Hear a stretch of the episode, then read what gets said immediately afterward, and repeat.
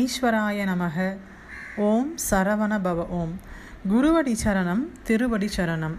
ஓம் ஸ்ரீ ரேணுகாதேவி அன்னையே போற்றி போற்றி. அன்பு ஆத்மாக்களுக்கு பணிவான வணக்கங்கள். கலியுக காவியம் ஆத்மாவின் சுயசரிதம், இதில் அத்தியா அத்தியாயம் ஒன்றை பற்றி இன்றைக்கி பார்க்க போகிறோம். இந்த கலியுக காவியம் முழுவதுமே நம்மளுடைய ஞானாலயத்தில் ஒளிப்பாலம் அமைவதற்கு காரணமாக இருந்த அறுவருடைய சிரசினில் சப்த ரிஷிகள் வந்து அமர்ந்து அவர்களுடைய சிரசணுக்களை பிரித்து எடுத்து அவர்களுக்கு புகட்டிய ஞானங்கள். இதில் அத்தியாயம் ஒன்றை பற்றி இப்போ பார்க்க போகிறோம். அத்தியாயம் ஒன்றில் என்ன இருக்குது? வட்ட அணுக்கள் பற்றி சொல்லியிருக்காங்க, அது போன்ற இரத்த ஓட்டம் பற்றி சொல்லியிருக்காங்க, புதுப்பிக்கப்பட்ட அணுக்கள், உறங்கி கொண்டிருக்கும் அணுக்கள், நல்ல அணுக்கள், தீய அணுக்கள், வெளிவட்ட அணுக்கள், நடுவட்ட அணுக்கள், உள்வட்ட அணுக்கள், எதிர்மறை நேர்மறை அணுக்கள், அணுக்களுடைய செயல்பாடுகள், அணுக்களுடைய உறக்கம், அணுக்களுடைய ஒளிரும் தன்மை, இது எல்லாத்த பற்றியும் வரிசையாக நம்ம இப்போ பார்க்க போகிறோம். வட்ட அணுக்கள், ஆத்மாவை சுற்றி இருக்கிற வட்ட அணுக்கள் வந்துட்டு மொத்தம் மூணு வகையாக பிரிக்கிறாங்க. வெளிவட்ட அணுக்கள், நடுவட்ட அணுக்கள், உள்வட்ட அணுக்கள். வெளிவட்ட அணுக்கள் எல்லாமே வந்து வெளியுலக வாழ்க்கைக்கு தேவைப்படும் அணுக்கள். உள்வட்ட அணுக்கள் ஞான வாழ்க்கை, அதாவது ஈசனை நோக்கி செல்லக்கூடிய ஒரு பாதைக்கு நம்மளை அழைத்து கொண்டு செல்லக்கூடிய ஒரு அணுக்கள். நடுவட்ட அணுக்கள் வெளிவட்ட அணுக்களுக்கும் உள்வட்ட அணுக்களுக்கும் உதவி புரியக்கூடிய அணுக்கள். இது வந்து இந்த வகையான அணுக்கள் வந்து நம்மளுடைய சிரசில் இருக்குது. அந்த அணுக்களுக்குள்ளே என்ன இருக்குது அப்படின்னா, நம்மளுடைய ஆத்மாவினுடைய பிரிபடாத ஆத்ம துகள்கள். அதை நம்ம ஈஸியாக புரிஞ்சுக்கணும் அப்படின்னா, நம்மளுடைய பல ஜென்மத்து ஜென்மத்து ஆசைகள் அப்படின்னு கூட நம்ம அதை எடுத்துக்கலாம். ஏன் பிரிபடாமல் இருந்ததுன்னா, அதற்கு சரியாக இரத்த ஓட்டம் செல்லாத காரணத்தினால். ஒரு அணுக்களுக்கு நல்ல வகையான தூய இரத்தம் சென்றால் மட்டுமே அந்த அணு வந்துட்டு உயிர்ப்புடனும் விழிப்புடனும் இருக்கும். அந்த அணு எப்படி வேலை செய்யுதோ அது தகு தகுந்தாற் போல தான் ஒருவருடைய வாழ்க்கையில் நடக்கும் எல்லா செயல்களுமே அமையும். உறங்கி கொண்டிருக்கும் அணுக்களுக்குள்ளே இருக்கிற ஆத்ம துகள்களால் அந்த உடலிற்கோ அந்த ஆத்மாவிற்கோ எதுவுமே செய்ய முடியாது. ஏன்னா அதற்கு இரத்த ஓட்டமும் போல் அதுக்கு உயிரோட்டமும் இல்லை. அப்படி பார்க்கும்போது நம்ம இப்போ தீட்சையெல்லாம் எடுக்கிறோம். எதற்காக எடுக்கிறோம் அப்படின்னா, அந்த வட்ட அணுக்கள் அனைத்துமே புதுப்பித்து நம்மளுடைய வாழ்க்கையில் சில மாற்றங்கள் ஏற்படணும் அப்படின்றதுக்காக தான் நம்ம தீட்சை எடுக்கிறோம். ஓகே, இப்போ நம்ம எல்லாருமே தீட்சை எடுத்தாச்சு.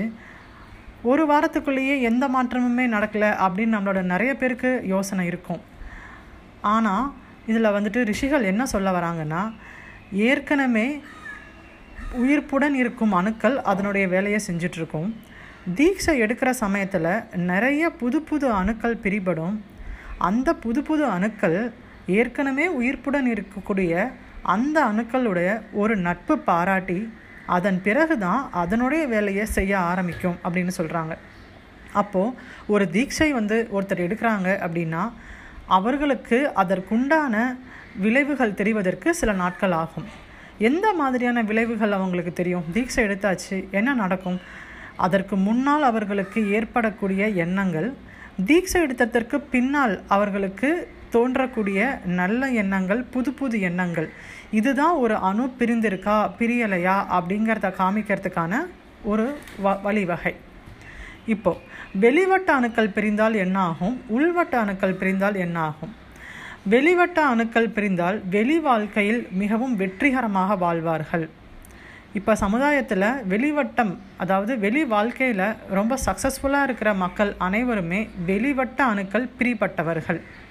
அவர்கள் எல்லாருமே ஆன்மீகத்தில் இருக்கணும் அப்படின்ற அவசியம் கிடையாது. ஏன்னா தீட்சை அப்படிங்கிறது ஒரு வகை. நல்ல ஆரோக்கியமான உணவு எடுத்துக்கிறவங்க, இன்னொன்று அன்பு, கருணை, ஜீவகாருண்யம், இந்த மாதிரி வழியில் செல்பவர்களுக்கும் வட்ட அணுக்கள் பிரிபடும். அதன் பிறகு நேர்மறை வெளிவட்ட அணுக்கள் எல்லாம் பிரிபட்டுருச்சுன்னா உள்ளே வர வர வர அவர்கள் தன்னால் இறைவனை நோக்கி செல்ல ஆரம்பித்து விடுவார்கள். வெளி வாழ்க்கை முடிஞ்சதுன்னா அதுக்கப்புறம் உள்வாழ்க்கை, கடவுளை நோக்கிய பயணம். அணுக்கள்ல மொத்தம் இரண்டு வகை உண்டு. எதிர்மறை அணுக்கள், நேர்மறை அணுக்கள். ஈசன் படைக்கப்பட்டதே, ஈசனால் படைக்கப்பட்ட அணுக்கள் இரண்டும் இரண்டுமே உண்டு. எதிர்மறையும் உண்டு, நேர்மறையும் உண்டு. எதிர்மறை நேர்மறை அணுக்கள் வாழ்க்கையில் நல்ல விஷயங்கள் செய்யக்கூடியவை, எதிர்மறை அணுக்கள் தீய விஷயங்கள் செய்யக்கூடியவை. ரெண்டு அணுக்கள், இரண்டு வகையான அணுக்களுமே நம்மளுடைய சிரசில் இருக்கும்போது எப்படி அது ரெண்டும் வேலை செய்யும் அப்படின்னா, எந்த அணுக்கள் உயிர்ப்பிக்கப்படுதோ அதர் மாதிரி ஒரு நபர் அவருடைய வாழ்வில் வாழ்வில் நடந்து கொள்வார். உதாரணத்திற்கு ஒருவர் வாழ்க்கையில் ஒரு ஒருவருடைய வாழ்க்கையில் அவருக்கு பண கஷ்டம் ஏற்படுகிறது. ஆனால் பணம் சம்பாதிப்பதற்கான வழி இல்லை, எங்கேயாவது போய் திருடலாம் அப்படின்னு அவர் யோசிக்கிறாரு. அப்படி யோசிக்க வைக்கிறது அவருடைய எதிர்மறை அணுக்கள். யார் எந்த ஒரு தப்பு செய்யணும்னு நினச்சாலும் உள்ளேருந்து ஒரு மனசாட்சி அவங்களுக்கு பேசும், அதை செய்ய வேண்டாம், அது தவறு அப்படின்னு. அதை பேசக்கூடிய அந்த மனசாட்சி இருக்கு இல்லைங்களா, அதுதான் துணை அணுக்கள். எல்லா அணுக்களுக்குமே ஒரு துணை அணுக்கள் உண்டு. அந்த துணை அணுக்களுடைய வேலையே எது சரி எது ச தவறுன்னு ஒரு மனிதனுக்கு உணர்த்துவது மட்டுமே. இப்போ அந்த மனிதன் திருட போகிறான், உள்ளேருந்து ஒரு மனசாட்சி சொல்லுது அது தவறு செய்யாதேன்னு. அதையும் மீறி அவன் செய்கிறான் அப்படின்னா அது அந்த எதிர்மறை அணுக்களுடைய வீரியம் ரொம்ப அதிகமாகி அவன் அந்த தவறை செய்து விடுவான். அதன் பின் ஒன் ஒன்றுக்கு பின்னால் ஒன்றுக்கு பின்னால் எதிர்மறை அணுக்கள் நிறையா அவனுக்கு பிரிபட ஆரம்பித்து விடும். ஏன்னா துணை அணுக்களால் எது சரி எது தவறுன்னு சொல்ல மட்டும்தான் முடியுமே தவிர அவனை தடுத்து நிறுத்த முடியாது. இதுதான் எதிர்மறை அணுக்கள், நேர்மறை அணுக்கள். நேர்மறை அணுக்களை அதிகமாக பிரித்தெடுக்க பிரித்தெடுக்க வாழ்வில் நல்ல சிந்தனைகள் நல்ல செயல்கள் செய்ய ஆரம்பிப்பார்கள். இதுவே ஒரு அணுக்களின் செயல்பாடு. அணுக்களுக்கும் உறக்கம் விழிப்பு நிலை இதெல்லாம் இருக்கானா, நிச்சயமாக இருக்குது. வெளிவட்ட அணுக்கள் வந்து சூரியன் உதயமாகி அஸ்தமனம் இருக்கிற வரைக்கும் ஒளி ஒளியை கொண்டு வெளிவட்ட அணுக்கள் செயல்படும். சூரியன் அஸ்தமனம் ஆன உடனே வெளிவட்ட அணுக்கள் உறங்கிவிடும். ஆனால் உள்வட்ட அணுக்கள் வந்து எப்போவுமே உறங்கவே உறங்காது. ஏனென்றால் அது ஆத்மாவை சுத்தியே இருக்கிறதுனால ஆத்மாவுடைய வெளிச்சமும் சப்தமும் உள்வட்ட அணுக்களுக்கு எப்பவுமே கேட்டுக்கிட்டே இருக்கும். எப்படி சூரியன் கீழே படுத்து ஒருவரால் உறங்க முடியாதோ அதுபோல் உள்வட்ட அணுக்களாலும் உறங்க முடியாது. உள்வட்ட அணுக்கள் அதிகமாக பிரிபடுறவங்க, அதாவது ஞான அணுக்கள்னு அதை சொல்லலாம். ஞான அணுக்கள் அதிகமாக பிரிபட்டவர்கள் அதிகமாக உறங்க மாட்டார்கள். அதனால தான் சில ஞானியர்கள்லாம் அதிகமாக உறங்குவதில்லை அப்படின்னு நம்ம நிறைய படிச்சிருப்போம், கேள்விப்பட்டிருப்போம். ஸோ இதுதான் ஒரு அணுக்களுடைய உறங்கும் நிலை மற்றும் விழிப்பாக இருக்கும் நிலை.